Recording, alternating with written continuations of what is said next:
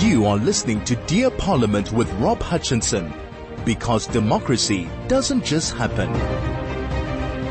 I'm Rob Hutchinson. We're chatting today with Gideon Joubert.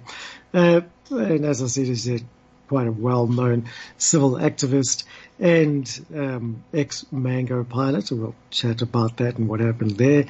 And he also owns a a publication called Paratus, which is an initiative promoting responsible firearm ownership, and also happens to be a board member of Dear South Africa, an organization facilitating public participation. Good afternoon, Gideon. I trust you're well.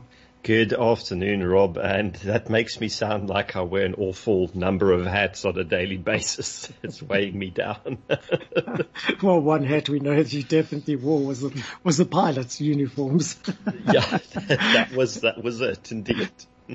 what actually happened there? You know, what happened with the whole, the whole mango, mango thing. You were a pilot re- up until quite recently up until about August last year. So I mean, I can speak freely now because I've unshackled myself from that uh, that that old sordid organisation. But as as is typical of state-owned enterprises, and unfortunately, Mango is is no different to its parent company SAA as far as mismanagement and uh, uh, violation of basic corporate governance principles are concerned. So.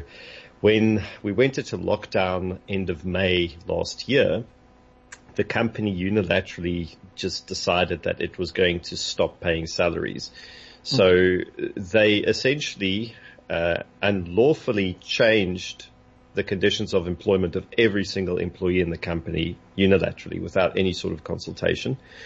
And then they tried coercing and strong arming people into signing something, uh, some poorly thought through and poorly worded short time agreement and there were a handful of us uh, that objected to this in a very, very strong manner.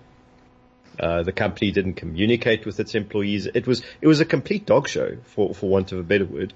Uh, I would use stronger language, but I don't want to offend uh, the audience unnecessarily. and ultimately, what happened is I, I went on one of Ramon Cabernac's live streams where I unpacked this issue very frankly. Mm. I then got a call from HR after this where they took issue with me bringing the company into disrepute where I vehemently disagreed with them. I said, well, firstly, everything I said was already in the public domain. And secondly, everything I said was, was true. And if you can disprove a single thing that I mentioned, then I will apologize and retract. And of course they couldn't. Uh, so they wanted to discipline me, and at this stage they'd, they'd uh, owe me, have already have owed me several months worth of salary. And I said, well, here's the deal: you pay me what you owe me, and I'll consider uh, pitching up for the disciplinary proceedings. But until you know um, you settle your debt to me, I'm not interested in participating in a kangaroo court. And I said, but I've got a better deal for you. If you retrench me, I'll, I'll leave. I'll take the money and go and, uh, that'll be the end of it. And their words to me were, we would love to retrench you, but we don't have the money. and that's, and that's when I kind of knew, okay, um, and it was a big punch up with the CEO. And ultimately I made the decision. I said, you know, I can either carry on here, um, you know, on this road to an aneurysm and a heart attack because it was a very hostile work environment. And I can carry on fighting a losing battle here, or I can just cut my losses, leave, and go apply my energy and my skills and and everything else elsewhere in in, in a different sec- sector of the economy, and uh, and rather be productive as opposed to constantly wasting my time uh, casting pearls before swine and and not getting anywhere. And and that's kind of how how I got to where I am at the moment. Oh, fantastic! It's it's it's always a a wonderful personal experience that that pushes you towards um, civil activism as as such. But this, that wasn't your first uh, step into civil activism. You've you've been quite involved with the um, uh, firearm activists and uh, gun owners associations and so on, and have your own own publication. And that's I'm sure that's been going going on for years. And you know, I mentioned earlier earlier on in the show that um, we were chatting about the uh, Bill of Rights and how it guarantees certain rights to, to people, um, inalienable rights that cannot ever be taken away. But there also appears to be conflict in it, um, often, and they actually quote two, two examples. They say one person's right to dignity may clash with another person's right to freedom of expression. One citizen's right to be protected from a violent suspected criminal will conflict with that suspect's right to freedom of movement. I don't know if it sounds like a, a long shot, but in, in, a court of law, that, that could be quite, quite a, quite a note to, to point on. So given your history on, on, uh, firearm rights and the right to, to bear arms and, and so on, what do you feel about these new, um, uh, proposed or draft amendments that have been put forward by our lovely Minister of, of Police? Well, there's there's much I could say about it, Rob, and, and we'll be here all day. But w- apart from the fact that I think criminalizing gun ownership for self-defense is, is an atrocity in itself, and and that is a, a direct attack on your constitutional right to life. What is also proposed in there would essentially eviscerate and destroy the sport shooting fraternity in this country in totality, and it will also irreparably harm, if not uh, kill, hunting as well, uh, due to the nonsensical numerical restrictions it places on on how many guns sport shooters and hunters are allowed to own. Uh, mm. It would make it impossible for them to compete in sport shooting events. It would also make hunting almost uh, impossible as well. And none of these none of these amendments and this is the thing someone asked me the other day in another interview but surely there needs there has to be something good in this entire 140 page document. And i said well between a whole bunch of organizations we've been going through this thing with a fine tooth comb and we have yet to find a single proposal that isn't awful. But to circle back to your discussion of the bill of rights interestingly enough the preamble of the Firearms Control Act, as it presently is written, stipulates uh, quite clearly that uh, whereas every person has the right to life and the right to the security of person, which includes, among other things, the right to be free from all forms of violence from either public or private sources, and whereas the adequate protection of such rights is fundamental to the well-being and social economic development of every person, mm-hmm. that segment there is removed entirely by this new proposed amendment, which indicates to me that this new amendment isn't about enhancing the freedom and security and safety of the individual citizen, but is now in fact a cynical instrument of state and government control. Um, that's that's almost Stalinist in in its execution. Mm-hmm. So we've actually moved this legislation away from its constitutional fa- foundations as as many criticisms as I have against the present act and how it's implemented, at least it has those. This amendment, by the looks of it, actually cuts that that right out. No, that's rather concerning, you know. But you know, when I when I read the minister's statement yesterday, something stood out to me, and I just could not ignore it at all. And the minister says that there is there is no right to bear arms in our constitution and the Firearm Control Act in its current form also grants no such right to citizens. So, and he goes on and then says that owning a gun in this country remains a privilege made possible through the Firearms Control Act. Now, he, he also said that, you know, the mere possession of a firearm can lead to increased rates of victimization both for the gun owner and those living living in the households.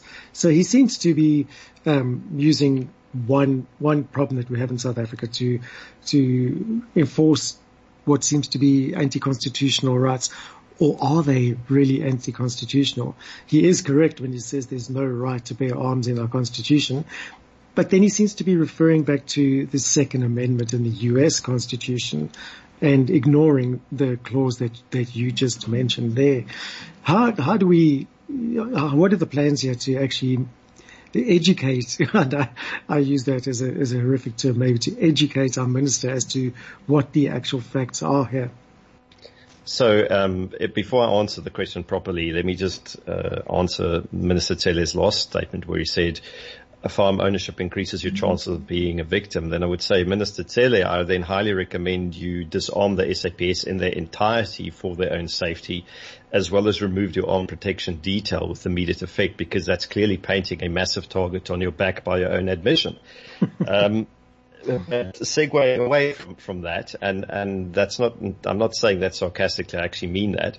Mm-hmm. Uh, firearm ownership in South Africa is not an explicit right, but I also think this is, there's a bit of a, a misunderstanding how constitutions work. Uh, in America, for example, the Second Amendment doesn't give Americans the right to keep and bear arms. Mm. They have that right. The Second Amendment merely enshrines and protects it. In South Africa, I'd like to say we have an implied right to firearm ownership for the simple reason that firearms are merely a tool. We use these tools for various purposes. The, the police service use firearms as a defensive tool as well as a tool for law enforcement in order to enhance their capacities to maintain law and order as per their constitutional mandate. Private security companies use firearms as a, similarly as a tool of enhancing their capacity to perform their private security duties. Uh, individual self-defense carriers use firearms as a tool to protect their constitutional right to life from harm from predatory criminals who seek to do them to, to do them harm, whether it is to rob them, rape them, or murder them, or or do similar to to innocent third parties, for which these people can step in and protect them, as happens countless amounts of times uh, annually in our country as is. Firearms can be used for hunting purposes to put uh, food on the table, as well as to control animal populations in order to enhance conservation. They're used for recreational uh, purposes under sport shooting, which is a very legitimate pers- purpose considering we have a great number of internationally competitive and championship winning sport shooters in this country. Um, the list goes on. Mm. So, yeah, I think once you realize that the firearm itself doesn't have a right, but the person owning it and wielding it for a legitimate purpose certainly does, the conversation maybe gets a lot more interesting. It certainly does, which, which brings about the question as to what is behind this whole, this whole amendment. And uh, we know that it's been floating around in, in the halls and corridors of, of Parliament for quite some time in, in various different forms. Why do you think they've suddenly brought, brought it into, into light now? Well, they've been bringing a whole whack of really terrible legislative proposals uh, into into life at the moment. I mean, we're looking at NHI, the expropriation without compensation uh, thing that has been going on for quite considerable time.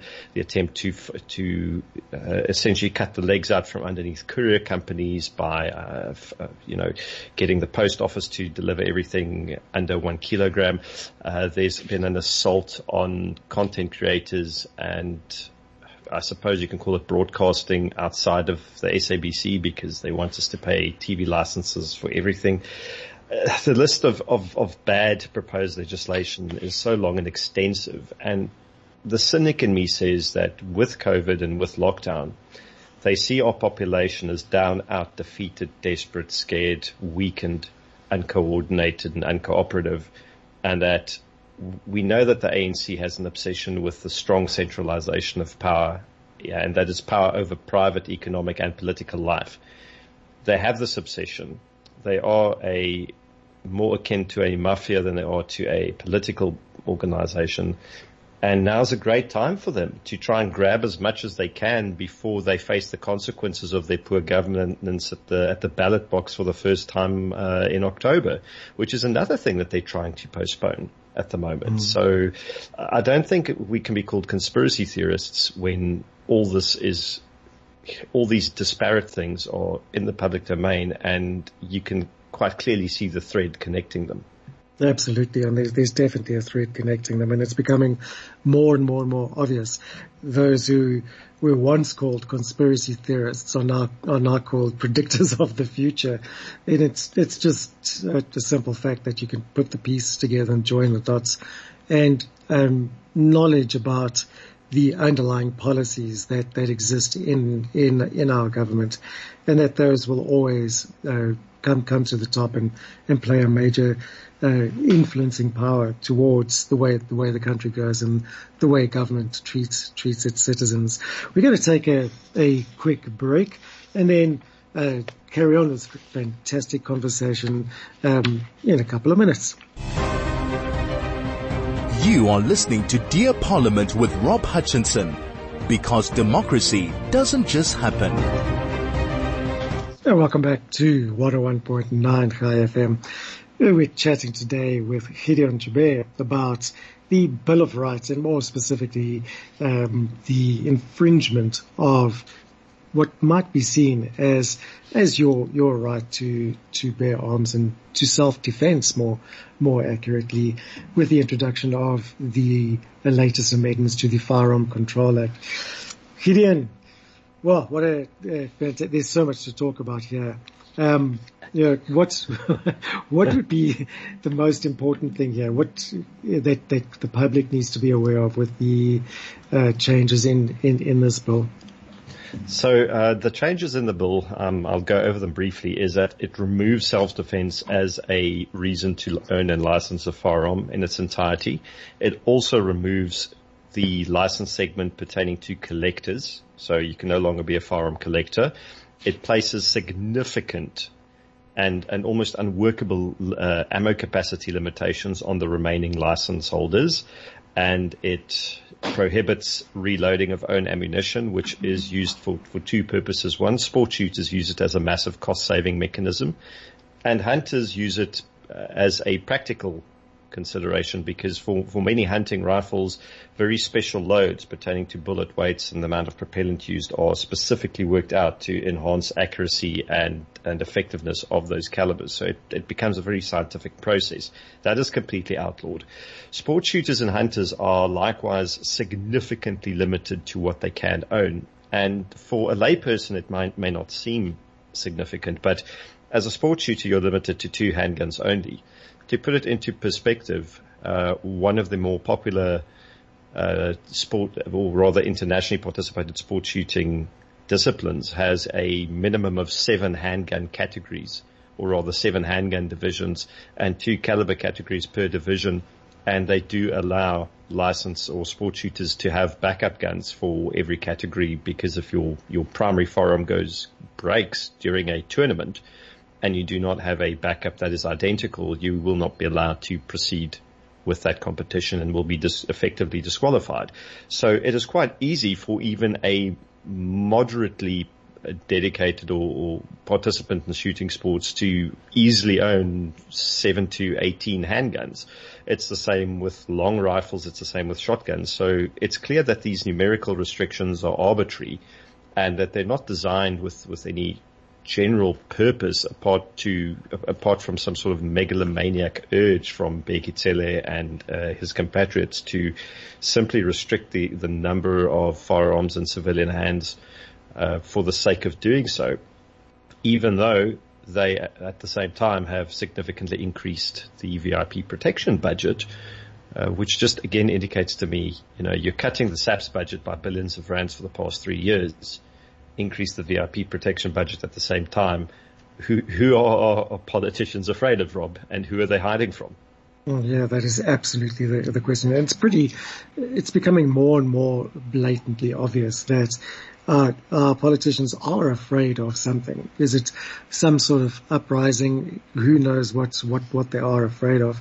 And there's really no reason for them to be to be afraid of anything at all. They just need to simply start, you know, acting like proper proper government officials and start governing instead of polit- politicizing everything. And then, you know, the, the so-called threat would, would, would be gone. But that also brings into uh, question a, ho- a whole lot of different scenarios.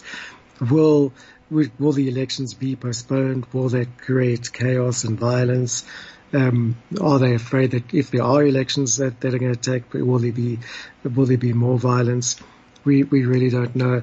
And it's definitely appears that all, all these legislative amendments that, that have come about lately are uh, designed to, to maintain power. And as you say, to centralize uh, all that power within, within the government, make government even, even more powerful, which is rather concerning for for many South Africans. I think um, the first point that you touched on there with with, with this legislation is uh, the deleting of licensing of firearms for self-defense. That immediately goes goes against the values set out in the Bill of Rights within within the Constitution, and that surely that that should be up for a ma- a major challenge go, going forward. Uh, it should be, and I think that's precisely what's happening. Just uh, just looking at the various campaigns that are all independently going. I mean, there's the the public participation open on DRSA, which is well on its way to 50,000 participants in a three day period, and I mean it's only just picking up steam. There is the AfriForum uh, participation process. There is the one from the Institute of Race Relations the DA has gotten involved, as have the Freedom Front Plus. I have, in my personal capacity, been contacted by members of the MK Military Veterans Association self-defense units who have expressed visceral anger and uh, uh, opposition to what is proposed, and they are busy taking actions internally within their their branch structures towards their mother body and leadership. I believe the ANC Youth League are similarly upset mm. by this. Um, it's it's been a broad based effort. A whole uh, whole swathe of, of, gun owning and gun rights organisations like Gun Owners SA have have taken the, the the tip of the sword on this. It's a very diverse, energetic, and uh, I'd say well coordinated in spite of, of all the efforts being as independent as they are process. Mm. And the pressure really does need to be sustained over the next six weeks. Absolutely. And I think it's, it's absolutely wonderful. This, this might be one of those uniting moments for, for all sectors of society. You, said MK Vets and ANC Youth League and AfriForum in, in the same paragraph and same sentence there, which is not, not something you would ever see anywhere, anywhere else than uniting against a, a, a common threat. And you know, there's, there's, there's nothing that, that, uh, unites people like, like a common enemy. And perhaps, perhaps is way more than just, uh, a, a, an amendment to, to firearm controls and, and, and about guns or firearms. This is actually a fundamental moment in, in South Africa's future and how we handle this as a united society across the political spectrum will really determine the future, uh, definitely the future and, and laws to come. Um, we're going to take another short, quick break and then we'll, we'll come back to this conversation right away. You are listening to Dear Parliament with Rob Hutchinson because democracy doesn't just happen. Oh, welcome back to 101.9 Chai FM. And we're chatting today about a rather important issue, which is the amendment to the Firearms Control Act.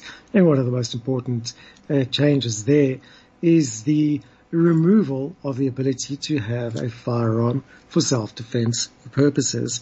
Now we were chatting just before the break about this might be a uniting moment for all South Africans because it seems to stretch far further than just uh, firearms or handguns or even amendment to the Firearms Control Act.